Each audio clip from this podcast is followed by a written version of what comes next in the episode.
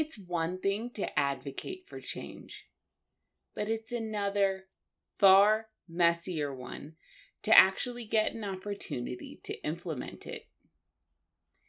In 1649, New England was experiencing both the rewards and complications of Cromwell's victory. You're listening to Rejects and Revolutionaries with Sarah Tinsolvola, a podcast tracing the origins of America from the Tudor era to the 20th century. Yet again, thanks for waiting. I really do appreciate those of you who stuck around this long. And you shouldn't have to wait this long again because, long story short, I will not be teaching next year. So, to those of you who have stayed, thank you. To those of you who are new, welcome. And back to where we left off. We last discussed the Second English Civil War, which culminated in the execution of King Charles I, the first modern instance of a king being killed in a revolution, an unspeakable quasi sacrilegious act that shocked and appalled all but the most fanatical of Puritans. Now, on paper, New England was quite obviously full of the most fanatical Puritans, but the reality was far more nuanced. The region's leadership was absolutely behind Oliver Cromwell, but its ordinary people were just that ordinary people. Of course, they followed their leadership and Cromwell, but they weren't revolutionaries at heart. They were merchants, artisans, and shopkeepers at heart. But merchants, artisans, and shopkeepers who had been swayed and inspired enough by passionate preaching to follow their preachers to the New World. The democratic ideals and values which permeated Puritan thought made sense to these middle class townspeople, but they weren't looking for and would never have expected the complete overturning of the English established order. Even in 1648, if someone had told the average New Englander that the king would be executed for treason, they would not have accepted the idea. Ever since Charles I had ascended the throne, Puritans had been very careful to moderate their language and to focus on the evil advisers who were leading the king astray. Even as the conflict had led to open war, the rhetoric had very much been we have to save King Charles from himself both in England and New England, leadership was very careful to avoid pushing people to choose between loyalty to their king and to Parliament. For centuries, arguments about protecting the king from his own bad advisers had been the norm any time a monarch was opposed. And they were the norm because they allowed people like New England's dedicated Puritans, to avoid confronting the uncomfortable truth that they were supporting an open rebellion to the king. It's not the royalists who Puritans were trying to convince with this rhetoric, it was their own supporters who they had to placate. Killing the king, though, made use of that argument difficult. To make matters worse, there had already been the conflicts and questions that we've discussed. The victorious Roundheads had seemed to push New England aside while embracing the extreme radicals whose beliefs and practices were truly disturbing to New England's Congregationalist order. In England, it is not a time of reformation, but of liberty of conscience. William Pynchon wrote, adding that if it didn't change, this would give Satan liberty to broach unheard of blasphemy. The average person probably wasn't paying attention to the nuances of the situation. What they saw was that they had righteously rebelled to try to fix a king and defend the true religion, and that that had led to unheard of heresy, and now the execution of their own divinely appointed ruler, who might not have been as divinely important as the Cavaliers said, but still. The reaction in New England was therefore one of profound discomfort. Actually, it's interesting to note that there was a stark generational divide here. The older generation, who had actually been the ones to leave England, were far more bothered by this than the younger generation who had grown up in America. This younger generation had grown up far away from any king's influence and educated at Harvard, which was a university specifically intended to ideologically unite New England thought, and which had, therefore, strongly downplayed any royal importance. These younger people had returned to England in droves to support the parliamentary cause. They formed one of, if not the, largest mass exodus in American history if you calculate by percent of the population. And so many Harvard graduates sought clerical posts in England that it actually strained New England's religious life. And in England, they were consistently among the most radical and radicalizing forces on the Roundhead side. For people 40 and older, though, killing a king was still unthinkable. They had been more and more disturbed by the extent and direction of revolution anyway, and this was far beyond the line. It was so far beyond the line that no one in New England even documented the event in a tangentially official way. There's no mention of it in colony's official records. No colonist reactions were documented. None of these things that would have been standard in response to a major event happened. To record this in a way that was both palatable to colonists and sympathetic to Cromwell would have been impossible, so they were silent. They simply went back and edited their history to erroneously give Parliament credit for granting the Massachusetts Charter. There were no celebrations, no lamentations, just a strong sense of uncertainty and discomfort, and a feeling that this may have been very, very wrong. One of the very few surviving diary entries which discusses the event says that the regicide was a very solemn and strange act. And God alone can work good by so great a change, both to the nation and to the posterity of the king. Even in this, the importance of the king's posterity was held as being as unshakable a value as the nation. Now, New England's leadership had to figure out what to do about this. Individual colonists sent messages praising Cromwell.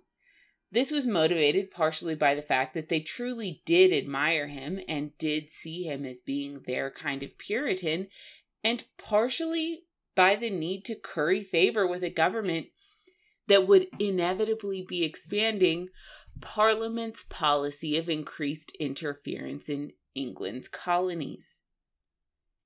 Even with this need, though, there was no official message sent.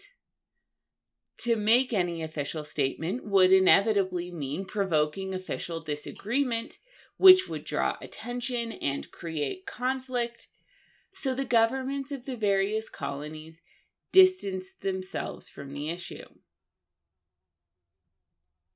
Meanwhile, John Cotton and other ministers worked to help people accept the act encouraging their congregations to trust it as God's will and to put their hope in Cromwell and the good that he would bring. This wasn't our fault. It was just something that happened. And it happened because God wants to use Cromwell to bring about the millennium. We have talked about Puritans' millennialist views in the past, but just as a refresher, this particular idea was that by purging sin, Puritans could prompt Christ to return and create a paradise on earth led by his followers. The thousand year rule of the saints is something that's in the Bible in the book of Revelation, but the oddity in the particular interpretation advocated by English independents and Scottish Presbyterians, something which essentially no one else agreed with even at the time, was the idea that humans could influence God's timing by purging sin. I've recently heard that in theological circles, this is more specifically called postmillennialism, but I'm not 100% sure on that. Regardless, that was the idea, and Cotton was one of its leading advocates. By purging sin from England, they could prompt Christ to return and create a paradise on earth.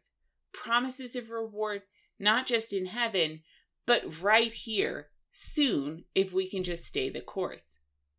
And now, to counteract the discomfort of the regicide, Cotton started hitting the idea even harder.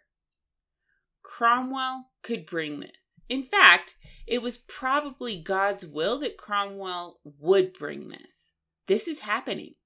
I know that everything that's been going on feels weird to you, but it's all God's plan to bring us to this goal. We didn't kill a king, God killed him in order to make way for the return of the true king. New Englanders who had invested so so much in the Puritan cause, now had little choice but to trust just a little bit more. The only other option really would be to switch sides. And for an individual in New England, that would require leaving their colony, family, friends, and the leadership they'd been following for the majority of their lives. It would require admitting that everything that they had ever done or sacrificed for had been wrong, or at least deeply flawed, and that's a massive price. So they trusted just that little bit more, they stayed quiet, and they trusted leaders who were far, far more educated than they were. They kept up their support, and they waited. The thing I have to say, though, and the thing to keep in mind as our story progresses, and the reason I've gone so into depth on the nuances here, is that this really increases the pressure on Cromwell to deliver every single thing that his side used to justify the unjustifiable. By accepting this line of argument, New Englanders were still avoiding confronting the same difficult truths. I'm not criticizing people for being human, but you and I both know that the thousand year reign of the saints didn't start in 1650. And now we have a whole region of people who's not just putting their hopes, but also the answer to all their self doubt in Cromwell bringing this very thing. If you purge all the sin, you will bring the reign of the saints, paradise on earth, equality, democracy, all good things. And the choice was between believing this and going into exile, questioning everything that they had ever said, done, or thought. The psychological pressure on the average person just went up to 11, and you're going to be able to tell as our story progresses. The first hints of this appear in Plymouth, which was once the most tolerant of the United Colonies. Plymouth's leadership declared that it would disenfranchise and prosecute anyone who established a congregation or public meeting without government approval, a far cry from its Brownist roots, and that it would fine anyone 10 shillings if they criticized an established church or minister, and another 10 shilling fine for working on the Sabbath. A year later, they also added a 10 shilling fine for absence from public worship. Here's the thing though if New England was going to put all of its trust in one person, they could do much, much worse than Cromwell. His military successes could easily be interpreted as divine intervention. He held all their beliefs, and he promoted New Englanders more than Englishmen to army and government positions. He relied on people like Hugh Peter, John Owen, and Thomas Goodwin, and he specifically turned to John Cotton for advice interpreting the book of Revelation.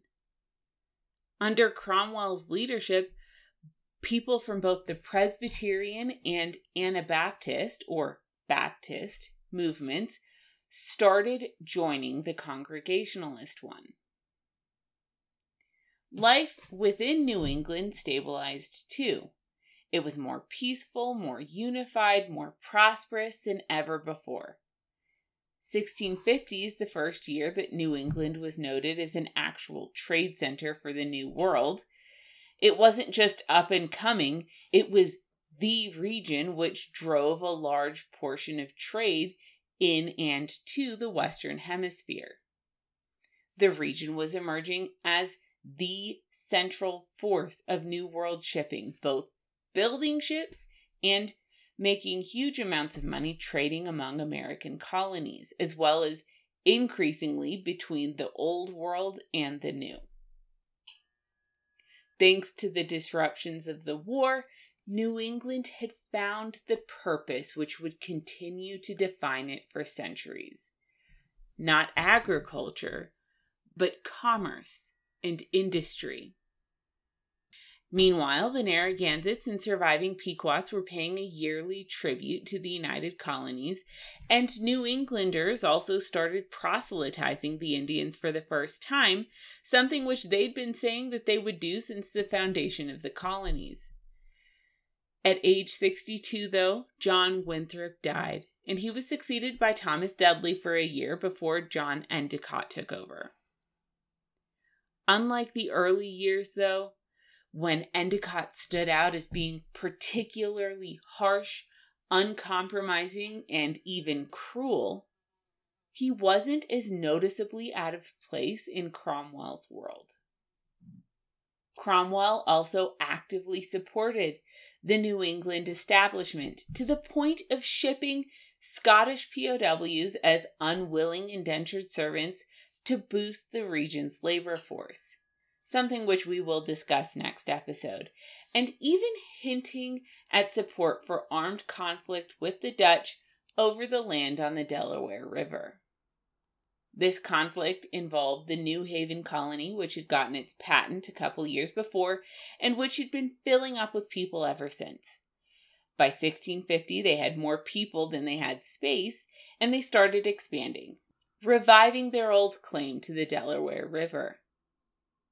The rest of the United Colonies had stayed neutral, giving New Haven permission to fight the Dutch, but no active support in doing so. At the height of the conflict, a group of armed settlers sailed down the river and were captured and imprisoned. At this point, both New Netherland and New Haven petitioned for United Colony support, and New Haveners also asked Edward Winslow to ask for a patent from Cromwell's Rump Parliament for the region. The Rump essentially told them to keep trying to settle there and to plan to pay the Dutch back later. They didn't take an official stance, distancing themselves from the liability which would result in inevitable conflict with the Dutch, but the advice was there keep trying. The Dutch governor, Peter Stuyvesant, point blank refused to allow Dutch settlement within New Netherlands borders. And in response, New England refused to allow the Dutch to trade with the Indians in its borders.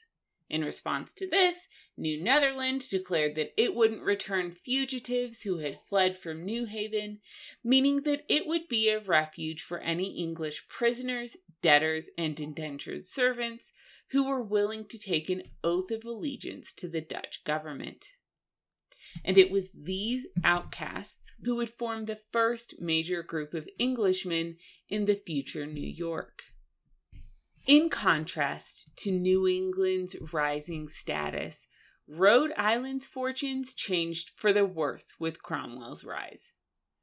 Roger Williams and Rhode Island were politically pushed aside in favor of John Coddington, who, with the help of Hugh Peter, now got control of Rhode Island against the opposition of both Williams and Edward Winslow, who was arguing on behalf of Plymouth.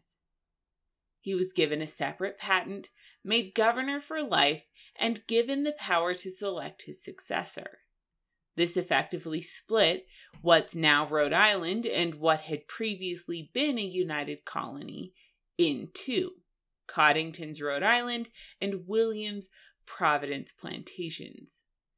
They were two colonies run by dramatically different factions, with Coddingtons being more affluent more acceptable to the United Colonies, and now better connected in England too. The Williams faction was at a distinct risk of being pushed out entirely.